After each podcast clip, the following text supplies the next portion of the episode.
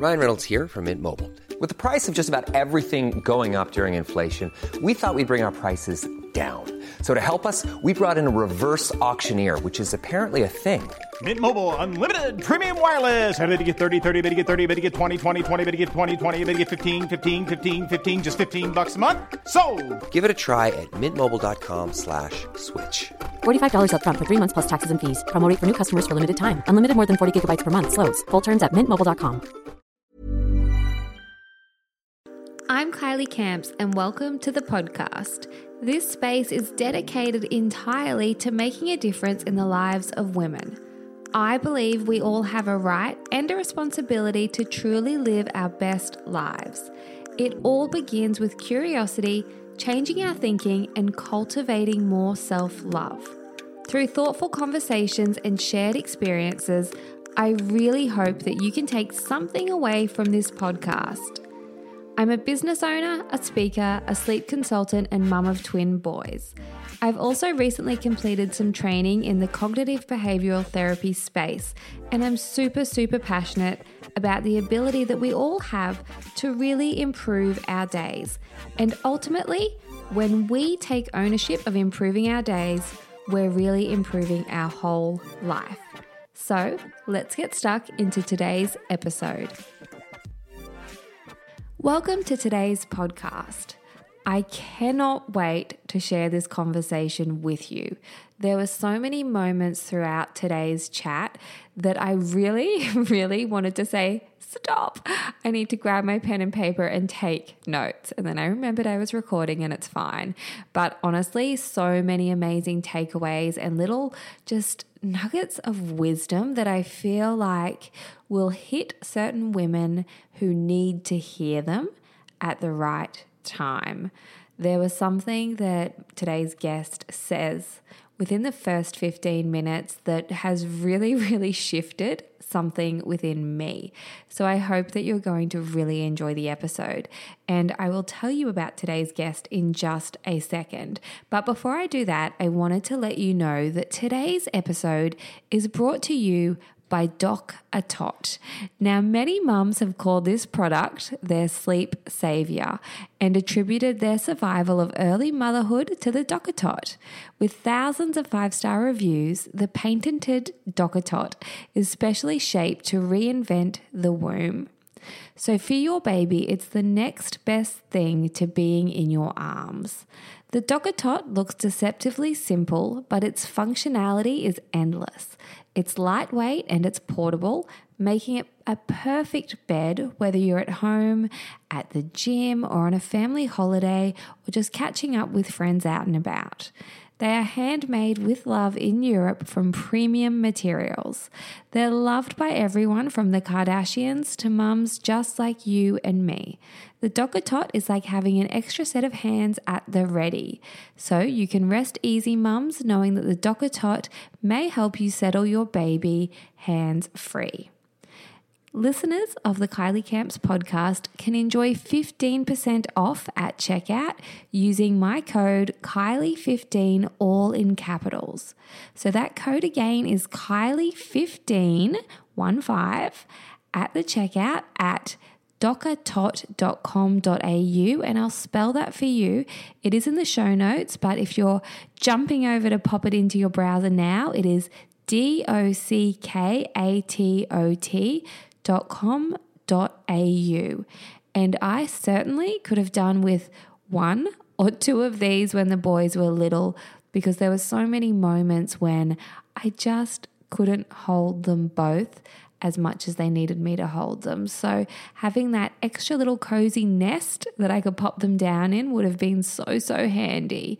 So, the DockATot is a wonderful product. Jump over and check it out. Now, today's guest where to begin. Oh my goodness, she wears a lot of hats. Today's guest is Amy Jo Martin. She is an author, a speaker, a founder, a CEO, a podcast host, an innovation advocate, and a mum to one. She guides people down the black diamond slopes of business and life. Amy is the author of a New York Times best selling book, Renegades Write the Rules, And as I mentioned, she's the host of her own podcast, which is called the Why Not Now podcast. And she's the founder of the Renegade brand Bootcamp. After working with the NBA's Phoenix Suns, she took a leap and founded Digital Royalty, which is one of the first ever social media agencies to help corporations, celebrities, and sport entities humanize their brands online through social networking and communication. Amy Jo has worked closely with some really, really big names, including Dwayne The Rock Johnson and Shaquille O'Neal. After a successful seven year run with the business, she exited in 2016. With a social media following of more than 1 million people, Amy Jo was named the third most powerful woman on Twitter. As a young female building her career in a male centric industry, Amy Jo has developed a passion for helping women to thrive in business and also in leadership. Most recently, she launched the Renegade Brand Bootcamp, an intensive two month training program designed to assist female founders and entrepreneurs reach their full potential in business and life. Amy, as I mentioned, is also a mum with a very interesting story into motherhood, and I think you're going to love hearing more about Amy. In today's podcast, she chats with us about how important it is to know what your why is. She shares with us the moment that she realized she didn't know what her own why was and how she found it and reconnected. She offers practical and actionable steps for women out there who might be feeling a little bit disconnected from their own passion and fulfillment and joy. She's an absolute pleasure, and I think that you're going to love this episode. It would mean the world to me if you take a little screenshot and pop it on your Instagram stories. And let's get stuck into it. Amy Jo, thank you so much for taking the time today to have this conversation. I've been super looking forward to speaking with you. I've been following along online, and to be honest, there are so many directions that this conversation could go in because you wear 20 million hats and they're all worthy of speaking about. But today I would love to focus on how you found your own why and how that propelled you into the space of helping people all over the world to take action. Could you take us back to a time that you found yourself searching for your own why? Absolutely. And first, let me just thank you for allowing me to connect with you and everyone listening. I look forward to the conversation. And what a good place to start. Wow, this is a biggie. This is a great question. Um, yeah, this was a, this was a pivotal moment in my life. And, you know, it was really a series of years of operating in a certain way and realizing um, it looked great from the outside looking in, but on the inside, it actually was doing the opposite of what it might have appeared. And what I mean by that is to kind of take you back a little further. Um, I grew up in um, in living in a trailer home, in a mobile home, and we moved we moved often. Uh, I went to a, several different schools growing up, and we would move with my father's job. So I kind of became a bit addicted to change and was very, you know, open, I guess you would say, to change. So that has never been a big problem challenge of mine necessarily. Um, and I had a series of career moves that led me to working in professional sports and then starting to experiment with social media, which led me to working with some very high profile individuals and growing my own following. Um, eventually, I started my own company in 2009. And like a lot of people probably listening, um, who either are entrepreneurs or they're thinking about maybe starting their own thing, it really wasn't on my roadmap, but it just it just was something that I kind of stumbled upon. So I decided to give it a go. And um, you know, I hit some big strides and really uh, ended up, you know, doing some innovative things because it was 2009 and uh, there wasn't a lot of experimenting being done with social media yet with big brands and celebrities. And so my company was just off to the races and we were growing fast. I'm a first time entrepreneur in my 20s and hitting these um, headlines and I have now a million people following me on Twitter and the state I grew up in didn't even have that many people in the entire state. So this was a huge shift. Yeah. Um, yeah, I had employees in 10 different countries. We're working with Dwayne The Rock Johnson and Shaquille O'Neal and Nike and Hilton Worldwide and huge companies. And, um, and we were just kicking butt, I guess you would say from the outside looking in um, all of the accolades were there and the fancy stories. And here I'm sharing play by play. But what was really happening behind the scenes was I was averaging four hours of sleep a night and on 210 flights in one year. And I was really running out of gas. I was running on fumes and just off of adrenaline. And I realized I had a purpose problem. I had no idea why I was doing what I was doing. I was just doing it for more you know, of the external things, looking to the outside for that happiness and that self worth. And yes, exactly, Kylie. Like anything, it was grasping, chasing, reaching, hustling toward more recognition, more following, more money, anything. And I would always wind up short. You know, I I ended up in the JFK airport in, in New York City and um, I got to a situation where I'm standing in front of the departure board and I can't remember where I'm going and I can't remember where I'm standing. And so I finally figure that out. And I walk over to Starbucks to get a coffee.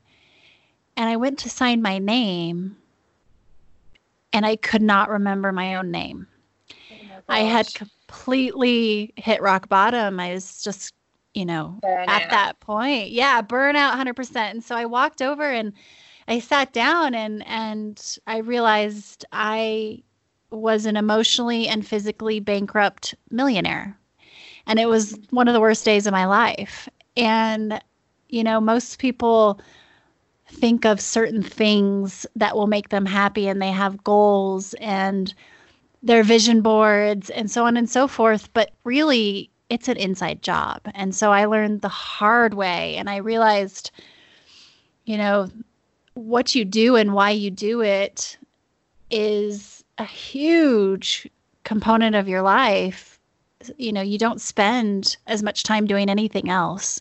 So you might as well really be intentional about it. And um, that was the start of my why journey. And it was one of those things where you realize there has to be another way.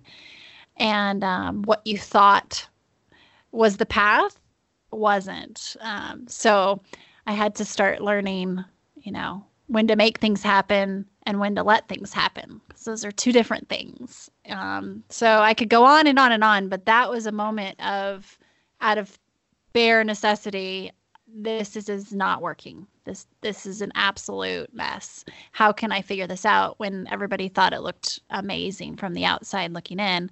And I had built a brand that elbowed out the real me. You know, what I do is I help people with personal branding and and you know, big icons and here I had run into this situation myself. So we could take it a lot of different directions, but there's kind of a some background for you. And it just sounds like such a whirlwind that kind of unfolded for you with this opportunity. And these are massive brands that you're working with. And it would be really hard to put the brakes on it and keep connecting to your purpose. And I think that most of us in your situation would have been very similar in terms of just, okay, I'm on the path, I'm on the path, it's got to be bigger, it's got to be better. And then to actually come up against yourself like that, being stood there in the airport and going, holy shit, for lack of a better expression, mm-hmm. I, you know, I've come up against myself and I've realized that I don't know why I'm doing what I'm doing. That would have just been such a confrontational but also powerful moment for you because you know I certainly have hit rock bottom and when you do hit that rock bottom moment in a way it's kind of good because you've hit that you've hit that spot where it's like, okay, I'm here. It's time to get up now. So, how did you get up from that moment? How did you start to, I guess, lift your head up out from that fog and begin to really find what it is that you wanted to do? Yeah, absolutely. And then that's um, it was a journey. You know, I wish that there was a um, a, a prescription play play. that's yeah, yeah, absolutely. Just give us all the answers, no, but it it really was um, realizing that nothing was ever enough on the outside and and that lives on the inside. And so feeling enough is oftentimes the thing that it always comes back to for so many different women and that I've worked with. And I do believe that we learn what we need to teach. So, if you are going through something tough right now, if you're listening to this and you're wondering why, a good reason might be that you're supposed to be teaching this to other people.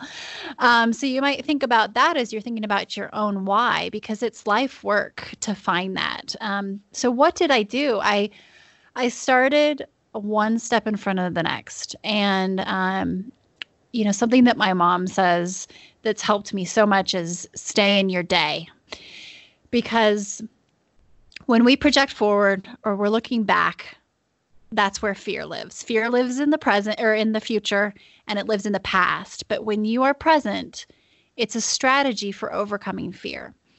And so that was a big part of it is one thing at a time. Um, and and so I started to untangle this situation I created and learn to sleep again and learn to find fulfillment in other places. So much was focused on my career. And when we see this with with people's lives when they have so much focus just on one thing it's kind of like like whack-a-mole. And something else isn't probably getting the attention right? So having a well-rounded life instead of a balanced life is so important um, i started mindfulness just practicing mindfulness and kylie i had zero ability to hear that inner compass you know, that GPS that we have inside of us. I had noise cancelers on. So starting to get clear about what that inner compass was telling me and and even being willing to listen and understand what it was was such a huge component. And I think that that's missing with a lot of us. You know, we're taught and it's romanticized to do and to grind and to make things happen. And we have this instrument physiologically that gives us signs and and it's science it's data that can guide us in such a brilliant way that we oftentimes aren't listening to so mindfulness helped with that um, really starting to have an essential life too of understanding what is essential in terms of people, places, things. And it might sound a little ruthless, but um, you know, we all have full lives, and the word busy is overused. But when we find ourselves rushing and we're trying to do too much, usually there's something else going on. And you can usually follow it all the way down to fear. Somewhere you're operating out of fear, right? Do you feel that too? Yeah, it's it's like why am I rushed? Yeah, yeah. So and also um, I I think such a female thing to just try and fill every space with doing. And I think it's so important what you said about mindfulness because it's such a little like a little tweak, but with huge results because when you are more mindful and present where you actually are, that's when that intuition and that inner dialogue and like you said the inner compass can actually drop in and tell us. Uh, absolutely. It's it's the most amazing tool um, and it has an accuracy rate that's through the roof right? So um, i think that's that's one of the things too is you know i have a saying that where purpose passion and skill collide bliss resides, impact resides. That's where your why lives, or as some people refer to it, your zone of genius, you know, what you're uniquely qualified to do on this planet. And for a long time, I had the passion and I had the skill, and the purpose was missing. But without the purpose, that's you really risk running out of gas, right? So the purpose to me is what refuels and allows you to see yourself through some of the droughts because sometimes we're just not super passionate about what we're doing. You know, sometimes our skills are ebb, ebbing and flowing. You know, we need to learn new things or um, we don't have that brilliance of the beginner's mindset anymore and we aren't as innovative. So the purpose is is a key component. Um, and so that's what I now ironically help other women find is that intersection. And it's it's worth the time it takes to create it because it's your life and and as soon as you start to see that alignment you find yourself with more energy you find yourself with more impact and um and it's it's life changing truly it's so true and amy jo we're less than 15 minutes in and i feel like i already need to stop and write down about six things that you've said because it's so true and it's so powerful especially what you said about whatever you're going through right now might be something that you're going through because you need to teach that at some stage. I think yes. that that is such a powerful, powerful thing for people to really sit with. And I certainly feel that that is 100% true. So I just wanted to highlight that. And for any women listening right now who are feeling like, look, I have no idea what my why is, or they just don't know what that passion or desire is, what would be some practical actions other than, of course, creating more space and mindfulness that could uncover that for them? Amazing question. And I have a few tactical things that you can do. But before I share those, first of all, don't feel bad. You know, if you're like, oh, geez, I'm behind, I don't even know what my why is if we start to go into that type of mentality, we're almost resisting it even more, right? So, first of all, the fact that you're aware that you have a desire to be searching for something maybe more fulfilling, that's the first step. You're already winning. So, it's life work to find yes absolutely it's life work to find your way and and to stay in that intersection because it can shift. Um, so the fact that you're self aware is great. Here are a few things that you can do. So rather than don't put this on your to do list, first of all, because it's such a non-linear thing. And uh, the more that we um, focus on the fact that it may be missing, the less likely we're able to create it and find it. Um, what I love to to really advise and, and help people understand is that you can date ideas and whys, right? So try them on, see if it's a fit. So maybe you have an idea of where that intersection collides for you. So the the purpose, the passion, and the skill. If you were to draw three big circles, purpose, passion, skill, and where they intersect, like a Venn diagram, that's that sweet spot for you so if you just start with those big three circles and start filling them in, don't even overthink it. Just start putting, okay, skills are usually a pretty easy one to start with. And if you're having any trouble, ask a friend or family member. They're probably going to be super helpful in telling you what you're good at. What are the things that you find easy to do that other people often have challenge with? And just start. This is not a time to be humble. Just start listing them. Passions, your hobbies, things you enjoy. Don't try to limit yourself to just what could be a career to make money. Put everything in there because you will be shocked at ways that you can generate revenue. Um, so and do it open. without, and just do it without thinking this is wrong or right. I think sometimes 100%. people get so caught up in going, "Oh, is this the right right thing to write down?" It's like, no, throw that out. No one has to see this. Just write things down. Exactly. And give yourself a confidence boost boost before. You know, tell yourself if it pops into mind, I'm putting it down. I'm not going to overthink it. Analysis paralysis. This is all about intentional action, and this will help you.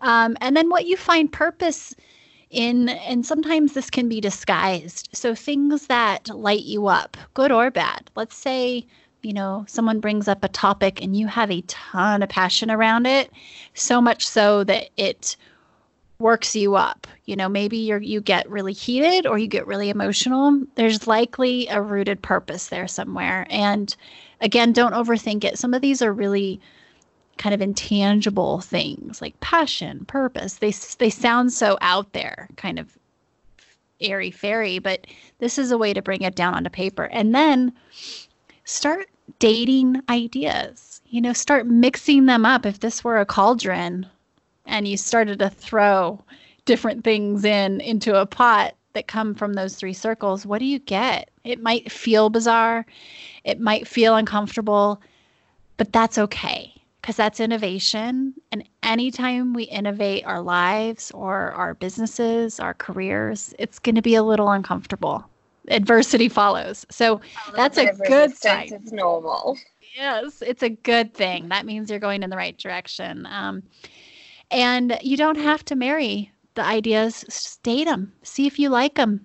Uh, I I like to call it like a you know, an experiment, a petri dish. So when we experiment, we can't fail. There's no such thing when you're experimenting because it's an experimentation. So if you put this little, you know, concept into a petri dish container, then it's safe and you can try it. And if it doesn't work and you don't like it, then you move on. We put so much pressure around finding the perfect thing and the perfect scen- scenario or situation that it um, it keeps us from getting started. And so, 99% of the time, the situation is going to change anyway. The plan, the product, the idea, the why.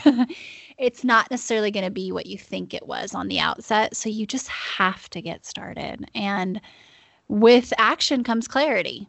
So you can't, you know, sit behind a notepad and uh, expect for you to have more clarity. You have to actually start doing, just taking small steps. I love that. And I often give a piece of advice surrounding action. And I just say that when you take action, you build evidence. And when you build evidence, you're building self confidence. So it's just sometimes rather than waiting to feel confident enough to take action, it's going, okay, I'm going to take the action because it's just going to build evidence that I can do it and then that confidence comes up authentically. Exactly. I love that. With action comes evidence. And confidence is everything. And building that willingness to get comfortable with being uncomfortable. Um, of all the incredible, I call them renegades that I've worked with, you know, mindset is the thing they work the most on. And their ability and bandwidth to stretch their limits as to what is even considered uncomfortable is a big focal area uh, because that's when we grow. And so, in your experience in working with your renegades, what are the top reasons that you find people are getting stuck and they're not moving forward into deliberate action? Limiting beliefs are the number one, I would say. So, um, again, it's back to that that work on the inside. So working through you know the blocks that you might have the reasons you feel you can't move forward um, which usually comes down to fear of some sort you know it's being afraid of what might happen um, so limiting beliefs in that mindset is key you know imposter syndrome does not discriminate. um, it's it's incredible. I think of some of the mentors I have, and, and I actually had a conversation with one recently, and and they've you know they're at the top of their game, and you would never imagine that they feel like an imposter at times. And you know what? They do. A hundred percent. And so it's not about not having it. It's about learning how to work through it and work beyond it kind of like almost befriending it. It's like, okay, you're here. It's good to see you. The fact that you showed up means I'm probably moving in the right direction. and working through it, um, those limiting beliefs is huge. The second thing is analysis paralysis. I know so many women that join my program who they want the perfect plan before they get started. And to just make sure every detail's buttoned up and right. And unfortunately, it doesn't work that way. because the real world gives us feedback, that evidence, like you said, Kylie, and then we can iterate and make adjustments. And and it's you know it, it's an exchange of energy with whatever you're doing. It's not just working in a tunnel um, because that's not real life. So that first step of truly taking action is such a momentum builder. And sometimes it's as simple as um, telling a friend who will hold you accountable or sharing something with someone like setting a meeting, scheduling a meeting that you know needs to take place in order for you to you know move forward. It could be with your spouse, it could be with a family member or someone at your current job in your career. Um, and that momentum is huge, even if it's the smallest baby step, because that's where it all starts. And, you know, we like to compare ourselves to everyone's finished product and the fancy things we see, maybe on Instagram or wherever. And um, it didn't start fancy, I guarantee. You know, I've been behind the scenes enough with my own life and, and lots of others. And it never starts impressive. It starts with the small, tiny steps that are not impressive. Absolutely. I think that it's so important to talk about that because it's so easy from the outside looking in to go, oh my gosh, that person just fell on top of that mountain. Isn't that amazing? They're so lucky. but it's like, no, a, you know, a lot of people who are in what you would consider successful positions, if you went back to where they began, you know, there are going to be spelling errors in the first things they put out. They're not putting things out that are a 10 out of 10. They're putting things out there to get that feedback so that they can improve and then go up, you know. And I often say it's better to put something out there that's a six or a seven out of 10 rather than sit for years trying to make something a 10 out of 10 and never learning, growing, or having that feedback. So, yeah, action. Absolutely. It's just so important. Absolutely. And when we combine our inner compass with action, it becomes intentional and it's so much more efficient, effective. It feels good. It doesn't feel forced. Um, you know, don't get me wrong, we we do need to put the miles in and put effort in. But if you're at the point where you are hustling so hard and you don't feel like you have time to sleep or spend time with your family or your friends, something is off. It is not supposed to be that hard. And I've been there. Otherwise, I wouldn't be able to say this.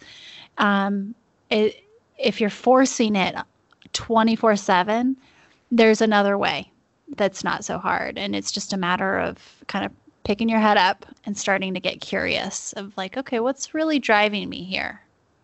I love that. I think getting curious is so important. And so you're famous for helping people find their why, but you're also really well known for asking the question, why not now? So, how much has that question shaped your own life? It's really, it was the catalyst for me to go from the, you know, the burnout to living in alignment. And um, so much about why not now is curiosity based and you can answer the question you know why not?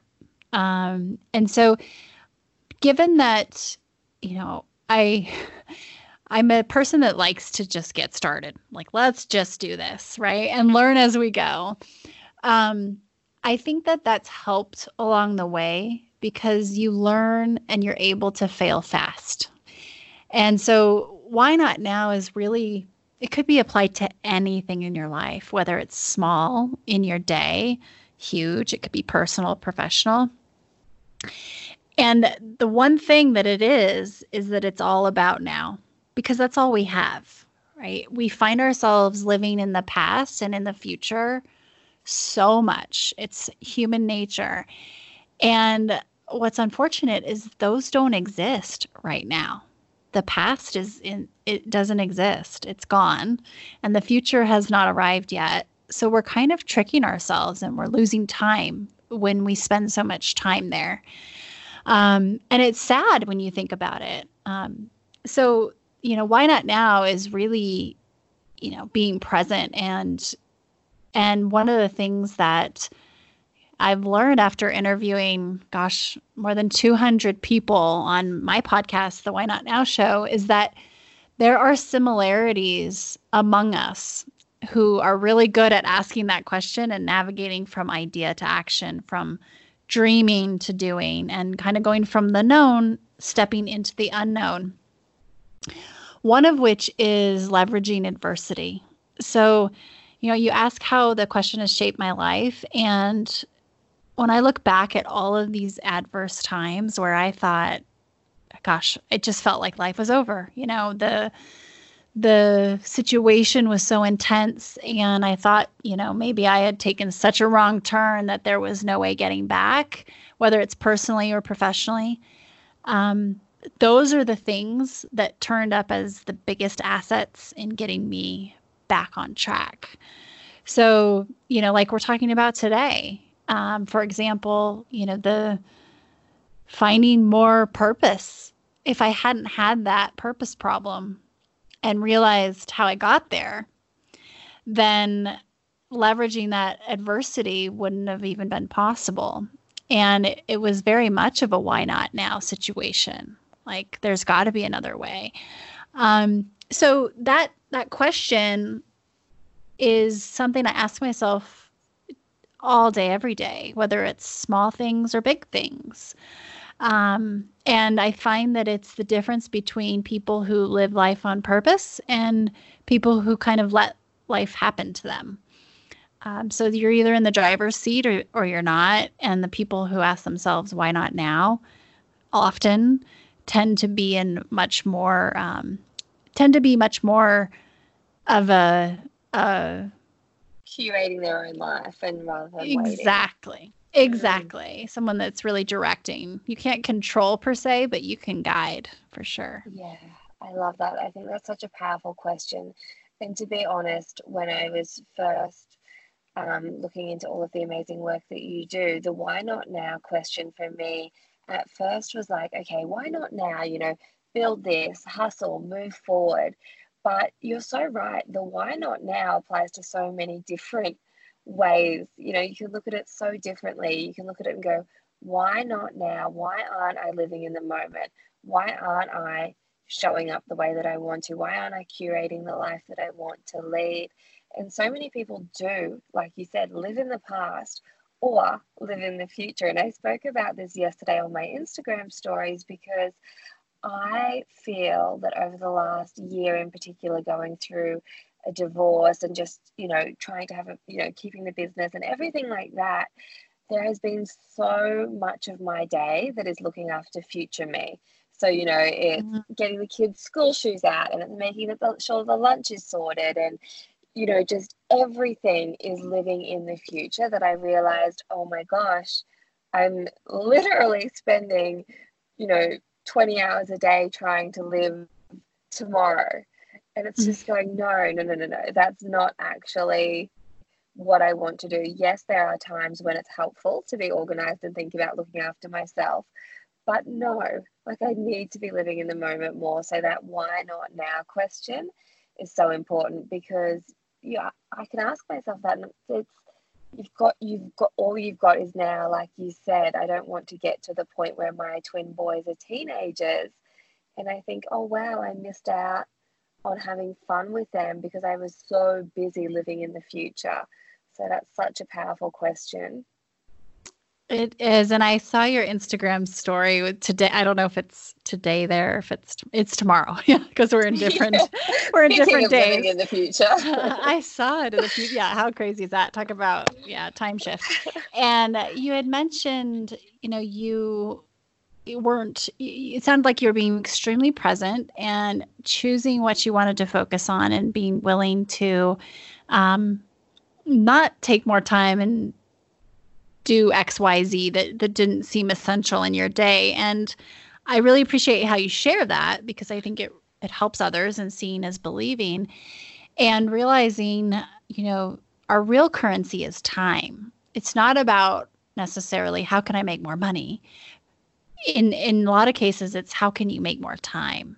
Um, and i realize that might sound romantic but you know you you aren't oh, getting that so back. true It's it's something so that you can't make more of. Yeah, and it's you know, we hear this, but I think when you have big life events like what you've gone through and are still going through and um it's important to conserve your energy and and be present and apply your energy to the real world versus the fictitious worlds that we can find ourselves in the past and the and the future and also Instagram per se, you know, when we compare ourselves and that's a whole nother discussion, but that's, you know, allowing something to rent space in your head for free and that's not necessary. Absolutely. It's a habit that I've been working on is being more mindful and present and understanding that my energy and my time is a finite resource. It's not infinite. It's, you know, there are fleeting moments and that's again, like you said, it could be another conversation, but that's a reason why I delete social media on the weekends is to be super present with the boys because these are habits and systems that I want in my life to help me to be more present. And I think Yeah. that taking action and building habits are practices that we can all benefit from incorporating into our day. Are you personally a fan of having a routine and systems? Has that been an element of your success? Oh, what a good question. Yes. And that has shifted a bit as I've become a mom. And I think, you know, th- there's there's so much to be said about having a routine and having um, an understanding that everyone's on the same page of what happens when. And I can tend to get a little rigid and obsessive when it comes to structure. And so I've realized, especially I'm as a smiling because I so re- I so resonate with that. I'm like, uh-huh.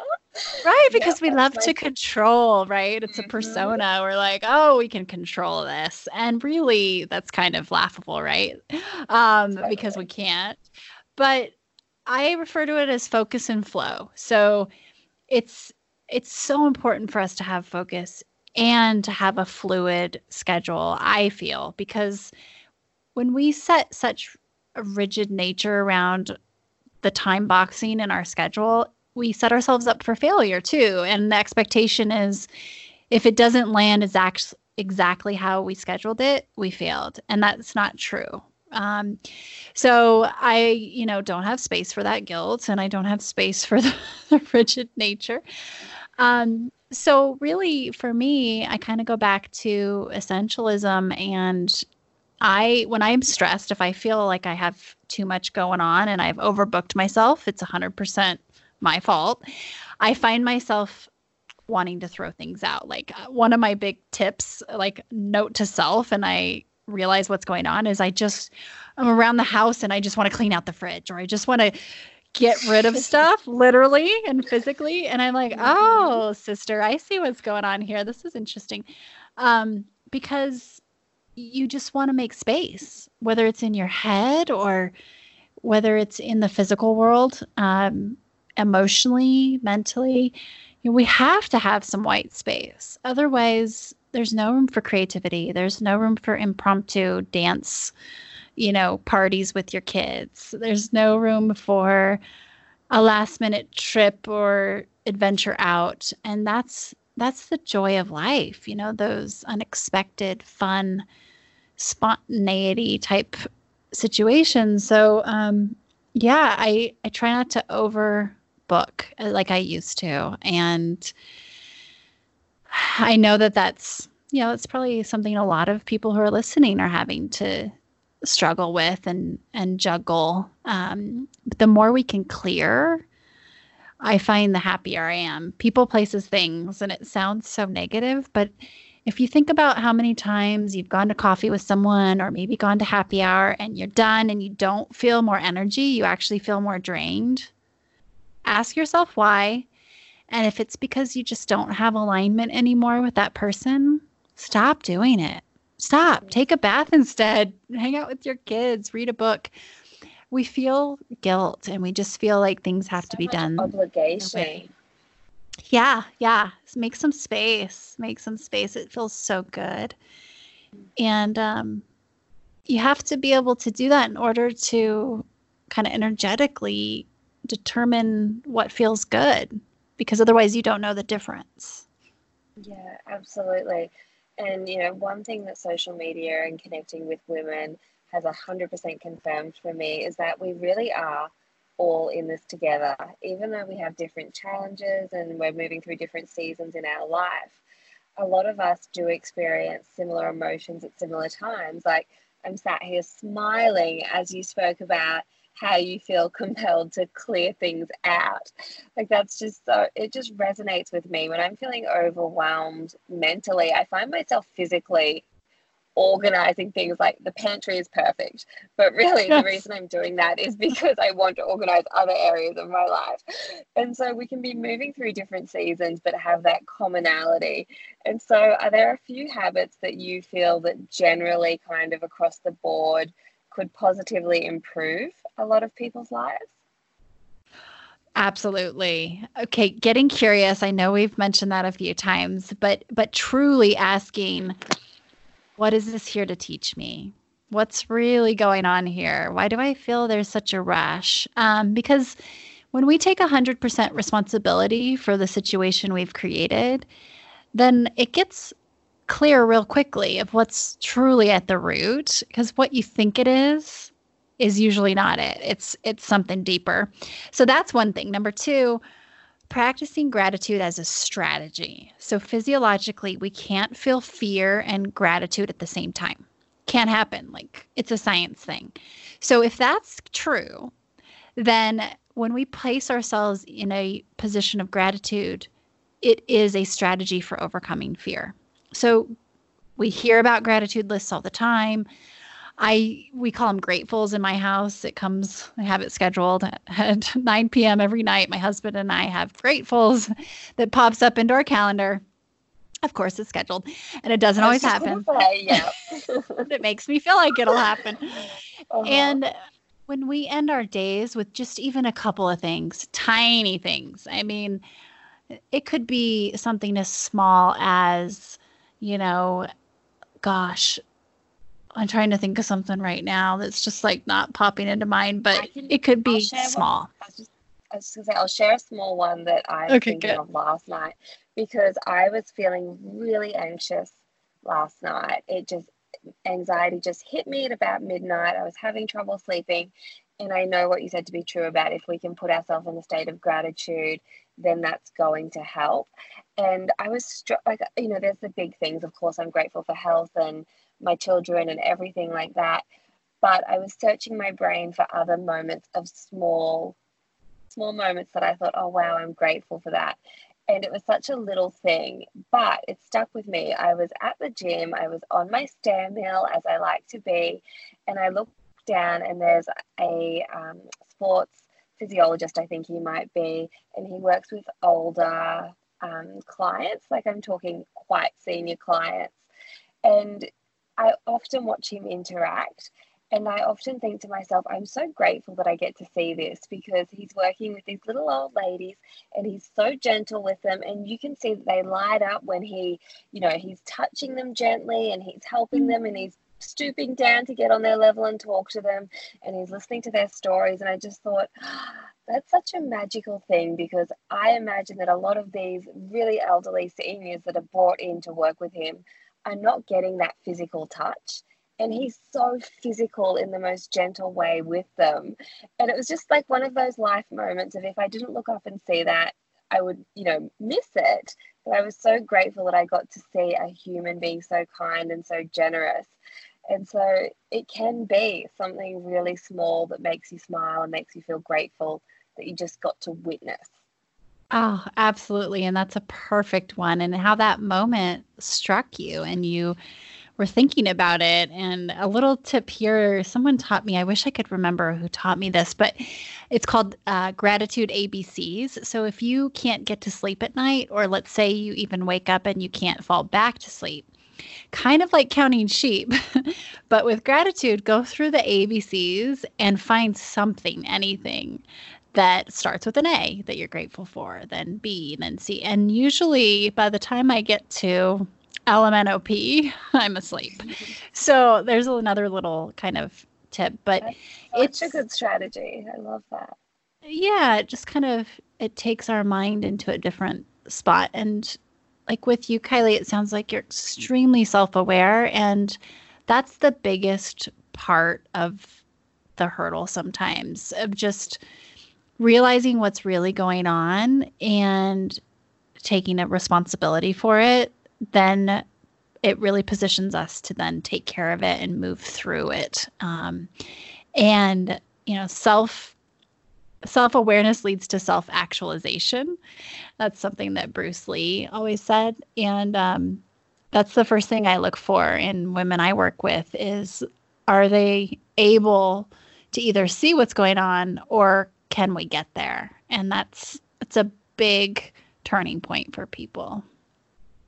And with working with people, you know, you have your online boot camp and you also have your book, Renegades Write the Rules, which is a New York Times bestseller, which is amazing. And you're obviously so passionate about helping people to step up and step into their power.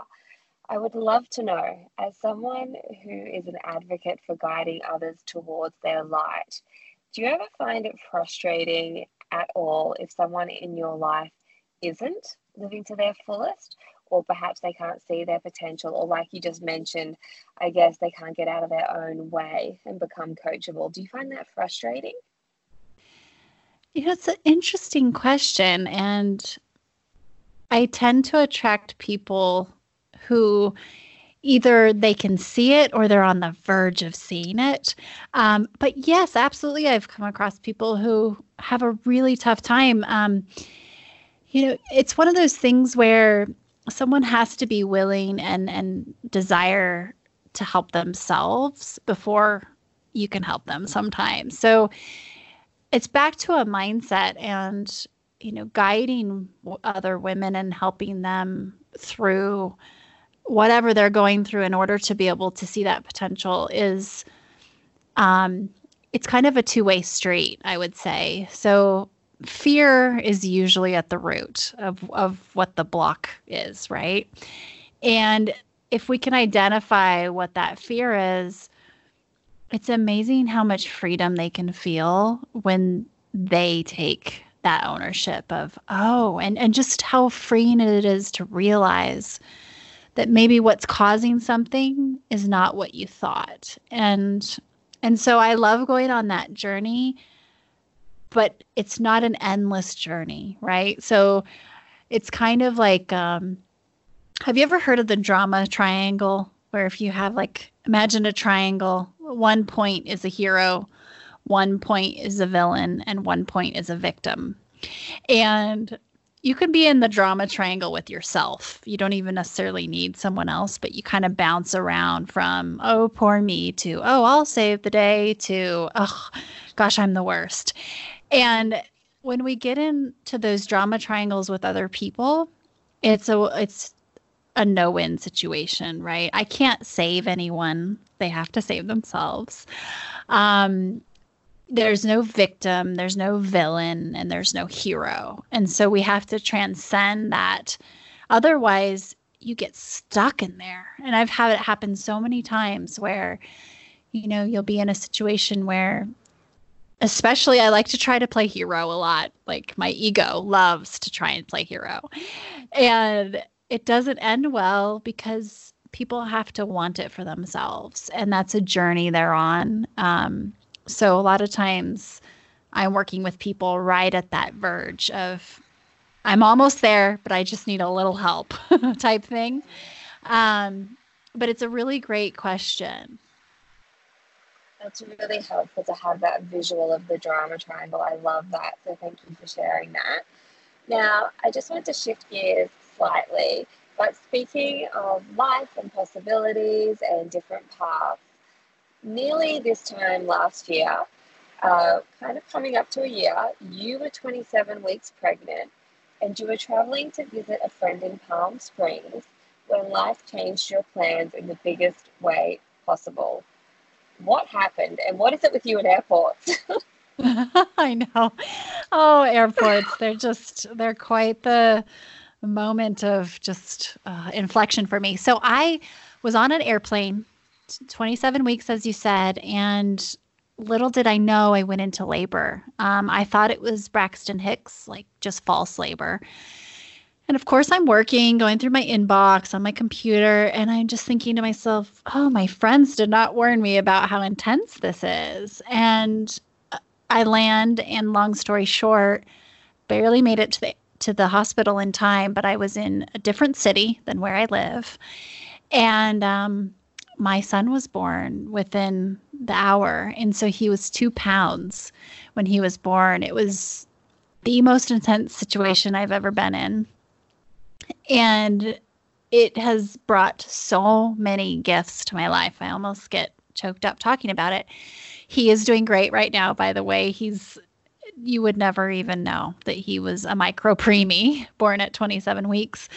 Um, he's currently upstairs. I'm in my home studio, like laughing and giggling. So, um, yeah, it was, it was, if you can imagine like taking a snow globe and just shaking it up for a good six to nine months. He was in the hospital in the NICU for, for three months. And, you know, I, a lot of people ask, what was that like? And just like anyone listening, when you're in those situations, you just do what needs to be done. You know, I'm not any different. And um, our capacity as human beings is incredible. And just our resilience is the reason I love, love helping other people is that I feel like I've seen it stretched and I've been stretched and I had no idea what what we're capable of. But it's a lot more than we think. And so it's really exciting to know that.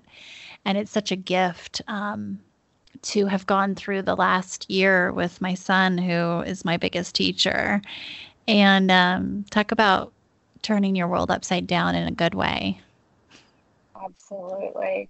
And it, I was the same, just looking through your photos and seeing images from when Lincoln was born. I was just teary and I just it's would have been such an emotional and overwhelming time and i think the way you've described it like shaking up a snow globe for you know a good nine months or so i can imagine that that would be a fairly accurate portrayal of the high highs and the low lows as well so it's a lot but um being a highly driven person and loving a plan before you had lincoln did you have a birth plan and how you know how did you I guess, find being completely out of control and just surrendering to that shaken up snow globe. Like, how did you soften and surrender into that?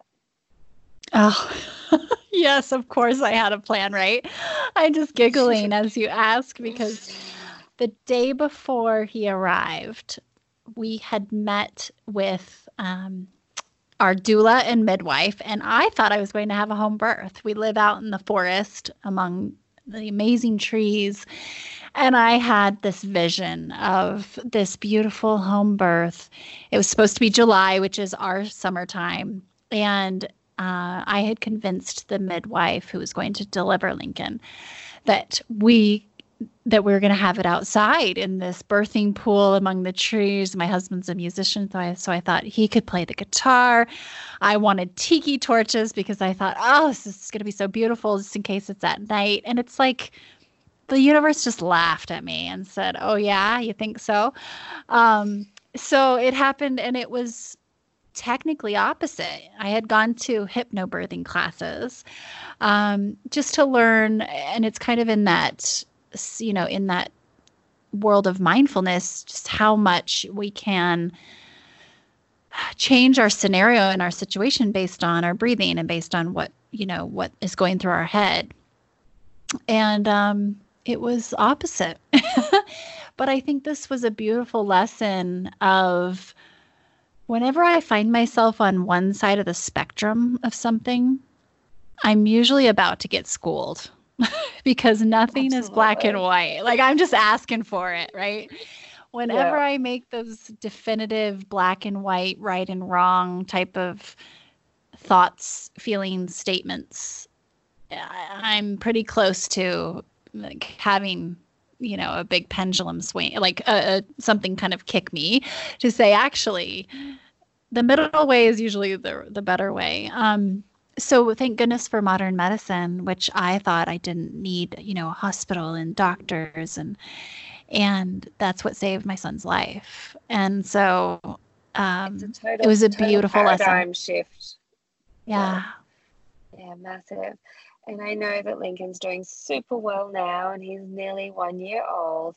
And that means that you're nearly one year into motherhood. And I know myself that first year of having the boys, my perspective on so many things changed throughout that first year. Have you had any other massive shifts in mindset or lifestyle for this season of having a baby? I I have. I definitely have had so many and um I think it kind of goes back to what we were just discussing is you know I I feel in in the world yeah, being fluid and we romanticize different sides of the spectrum. Like for example, there was the hustle, grind, chase, grasp, do, make it happen. And then the other side, which I kind of have experienced as well as a pendulum swinger, um, the meditate and manifest it and surrender and drink kombucha and do yoga and that whole side. And, and, the truth is that I need both and that wisdom is both. And so as a mom, um, I think being open minded that there really is no right or wrong way, but you create your way. And that may look really different. For example, I just got back from giving a speech in Dubai, and that's halfway around the world for me. I was gone for five and a half days, and it was tough. You know, I have a I have a baby at home, and I can't bring him with me, and I had to kind of get over the fact that some people would never do that. But my situation's different.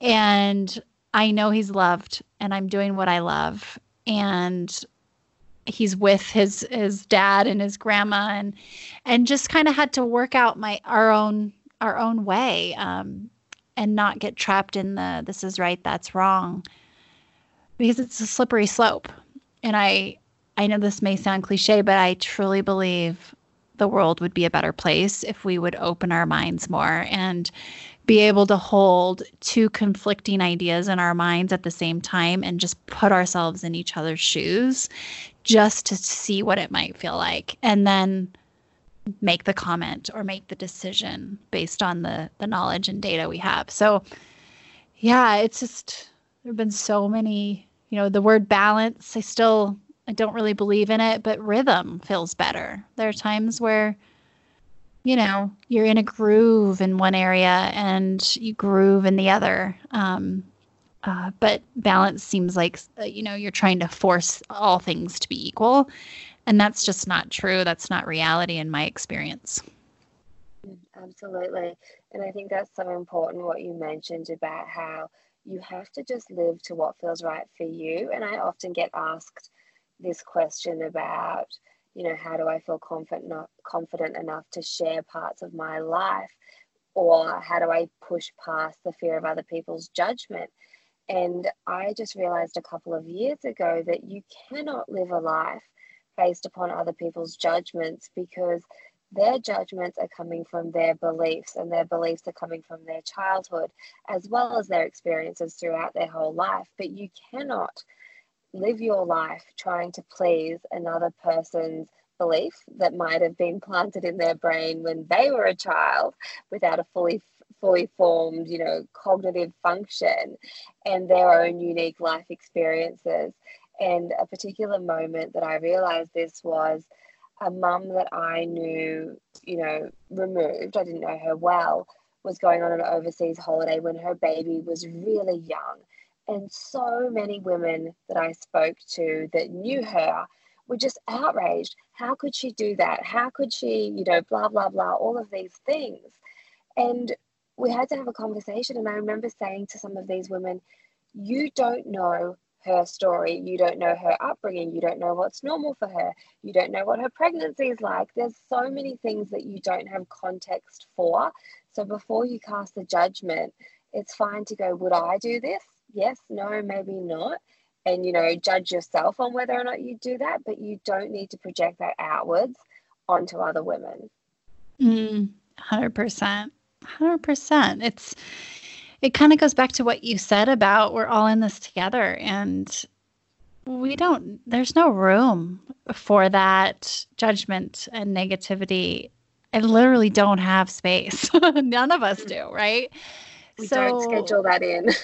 No that's one thing that's not going to make the to-do list and it's um, yeah yeah it's a it's a great point and good for you for you know as a leader and someone that has a platform it's it's wonderful that you're using it to um, to really share what you're learning because we do learn what we need to teach. I I know that to be true, and uh, you're doing it. Thank you. I appreciate that. I often get it very very wrong, but that is so true. You learn what you need to teach, and I appreciate you sharing that with us. Now, do you have any other tips for our listeners on how to know when it's time to push through and hustle versus when it's time to retreat and let go? Absolutely. For me, slow down and get quiet, even if it's for five minutes. Because if you can't five, find five minutes in your day to do this, then that's a huge red flag, first of all. But as soon as I get quiet I can usually tune in to body intelligence and and figure out, oh, this is how I'm feeling because it doesn't our this instrument doesn't lead us astray, right? It doesn't lie. Um, sometimes we're really good at uh, overthinking and tricking ourselves into thinking one way or another because we're really smart and we know ourselves. But our our body intelligence doesn't lie, meaning, are you getting goosebumps? Are you hot? Is your heart racing? Do you feel, um, you know, just tuning into what what that's saying? So that's one thing.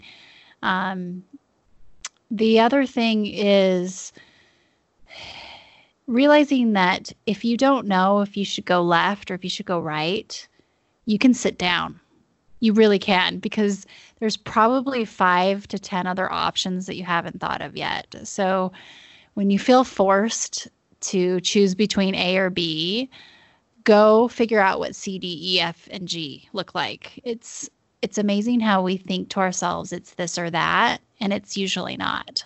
Um, and I mean, you know, a lot of what we talked about today and and living in that what I refer to as where your purpose, passion, and skill collide, you find yourself in less of those situations where you're having to determine to determine am I forcing it or not, because it just feels easier. Um, there's less there's less resistance, and you know it's not fairy tale land by any means, but I find myself having less of those situations come up where the more you reward your intuition, that inner compass, your GPS, which is not woo woo, by the way, it's science. It truly is. The louder it gets, the more it shows up. And even if it's little things, like just doing what it tells you will encourage it to show up the next time even bigger. And so we're we're training and optimizing this system, and um, it's it's a strategy. It is not just a nice to have. It's it's truly a must in my opinion. I love that and it's something my girlfriends and I have been talking about a lot is when you do open up that space and you can hear your intuition, all of a sudden these little impulses drop in and then you follow the impulse and it makes sense. And it's yes. like another little nod of yes, you are on the path here's another little stepping stone. You're on the path, you're following your impulse. So that is really, really valuable advice. Thank you. Yes, and, absolutely. And another topic that I'd love to just ask you about before we wrap up is fun. Because I feel like as women, often fun is one of the things that we let go of as we get older and we become grown ups and we're doing all the adulting things. So, what do you currently do for fun and how often do you get to do it? Oh, now that I have a child, I feel like I have so much more fun. Um, dance parties any day, all day. Like it's just impromptu dance parties are fun. Um, I make up songs a ton with Lincoln too, and just we laugh. We find ways to make each other laugh. I feel like. Um, gosh, you really get I, to be silly when you have a baby and a toddler. Like it's such a silly yes, fun time. Yeah. Yes, and I think sometimes just allowing yourself those guilty pleasures, which we should remove the word guilt from because it's it's just not a useful, helpful word. But for example, if there's a te- television show that you just really enjoy, and maybe there isn't a ton of um, intrinsic value other than you can just laugh and relax, then do it and don't feel bad about that. Um, for me, when Lincoln was in the NICU, his nurses watched The Bachelor and The Bachelorette. And so my husband and I started it's watching. slippery slope. I am in a different universe sometimes, I feel like, because this new world. And there are times where I'm like, should I be embarrassed that I watched that? And I'm like, heck no, I love this. I I'm gonna own it. but um, that's an example of sometimes life is a lot. And so give yourself a time out. Go watch The Bachelor. Absolutely. I love that. And now I just wanted to end our chat today with a bit of a rapid fire round because I feel like this is such a great way for our community to get to know a little bit more of your personality. So I'll hit you with a couple of fast questions, and if you're happy to just give me your first response, that would be amazing. So, yeah, I'm excited. I have butterflies. Oh my gosh, they're they're not um, paradigm shifting questions, I promise. you never know. I, you, never, you never know. You might. Um, so, firstly, what is your go to cafe order when you're out? Avocado, anything. Mm, so Yeah. good. Yeah. Are you a coffee drinker? Okay. Yes, I am. Um, but not the legitimate, like hardcore coffee drinker. It's usually like a vanilla latte or something like that. Yes. Yeah. I thought you meant like cafe. I think sometimes I'm thinking cafe like food, but um, like in perfect. I was America. just- I, no, no, but- I was just yeah. curious because I'm because I've just broken up with coffee, so that was my own curious. oh, being curious yeah. know. Yeah. Mm, good Uh, for you. ne- thanks. Sometimes thanks. um, sweet or savory? Savory, for sure. Descri- describe your daily personal style, or if you have like a uniform that you wear on most days, what does that look like? Oh gosh. So fashion is not a big thing for me. I wish it were and it's just I try and I I just don't know. So I mean usually it's yoga pants or or something along those lines. Um I've been known to if I'm working from home and I'm not traveling on the road for business, I've been known to work in my pajamas and you know I don't know. I just that's that would be my style. Just kind of whatever's easy. I love Yeah. that. That's one of the Totally. best things about working from home. Um, I love that. So I agree. The next, I- the next one is what's your favorite current song or artist? Favorite current song or artist? I have been into Dierks Bentley a lot lately, country singer. Um, I would also say, gosh, Coldplay is always a top of my list. A little Lizzo lately, so I like to wake surf. Um, so you have ocean in Australia, but I actually do not. So we have um, lakes around, and we have a boat that we can wake surf behind. And so Lizzo, for sure, playing Lizzo behind Such a I'm power move. Just casually wake surfing with Lizzo blasting. I love that. Oh my gosh, my friends and I, we'd love to um, blast a little Lizzo. Yeah, and that The boys- so much fun. Yeah, I can't say that the guys love it, but we don't care because whoever's actually doing the surfing gets to choose what they listen to. So nobody else gets a vote. I love that. That's so cool. Um, what would be your worst habit? My worst habit. Oh gosh. Sometimes I can get going a little too fast. Like I get super excited and even um even if it's all good stuff and it's in alignment, speed isn't always your friend. And I think sometimes it differentiates and it's really helped me, and other times it's really not been helpful. And usually I don't need to go as fast as I think I do. And so I'd say, slow it down, sister. But yeah, I'd say trying trying to go too fast. Relate. And what would be your best habit?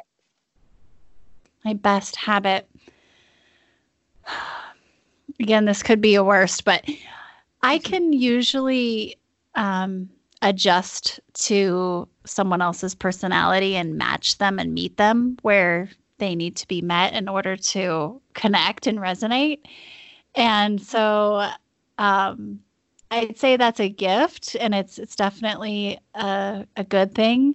And you can also take it too far where you start to lose your own self. So there's a fine line there, but I think empathy and compassion, compassion and being able to kind of have that emotional intelligence is is not a bad thing.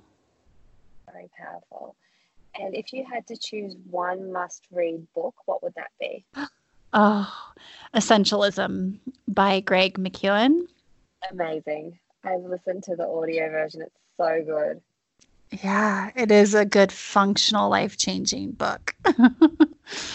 um, and two more. What keeps you aligned? How do you stay aligned? Mindfulness, checking in, which to me that goes hand in hand with my intuition. Yes, all connected. Yeah, having and a healthy, last, yeah, healthy practice. Last but not least, what is your all-time favorite quote? I like that's going to be hard because you have so many great, great pearls of wisdom. Oh, but I have it. It's a good question. I love that. Um, so Abe Lincoln said, uh, "Most folks are about as happy as they choose to be." And um, I remember when I was a, a young child, I had, I think it was like maybe third grade, one of the homework assignments was to bring your favorite quote to school the next day. And I didn't have one. So I asked my mom, and that was hers. And I adopted it. And um, it's been my favorite quote ever since. And it's just true. We, we have the ability to choose joy, choose happiness. And that's basically what he said. And now my son's name is Lincoln. Oh, I love that. That's such a great quote. Thank you for sharing that. I think that's a brilliant note to end our chat on today. You have been so incredibly valuable. I know that a lot of our listeners and our community are going to just be loving this episode. So, where can they find more of you? Thank you so much, Kylie, for this this chat. I would love to connect with everyone, and um, on social media, I'm at Amy Jo Martin. So that is across the board: Instagram, Twitter, Facebook, LinkedIn, so on and so forth. And um, at Amy jo, or AmyJoMartin.com is my website, and the the program I run is RenegadeBrandBootcamp.com.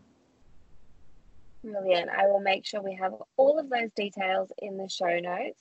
But again, just my sincerest thanks for your time and wisdom. It's been an absolute pleasure. Likewise, I echo your sentiment, and I just am so grateful to get to chat with you and have enjoyed this thoroughly.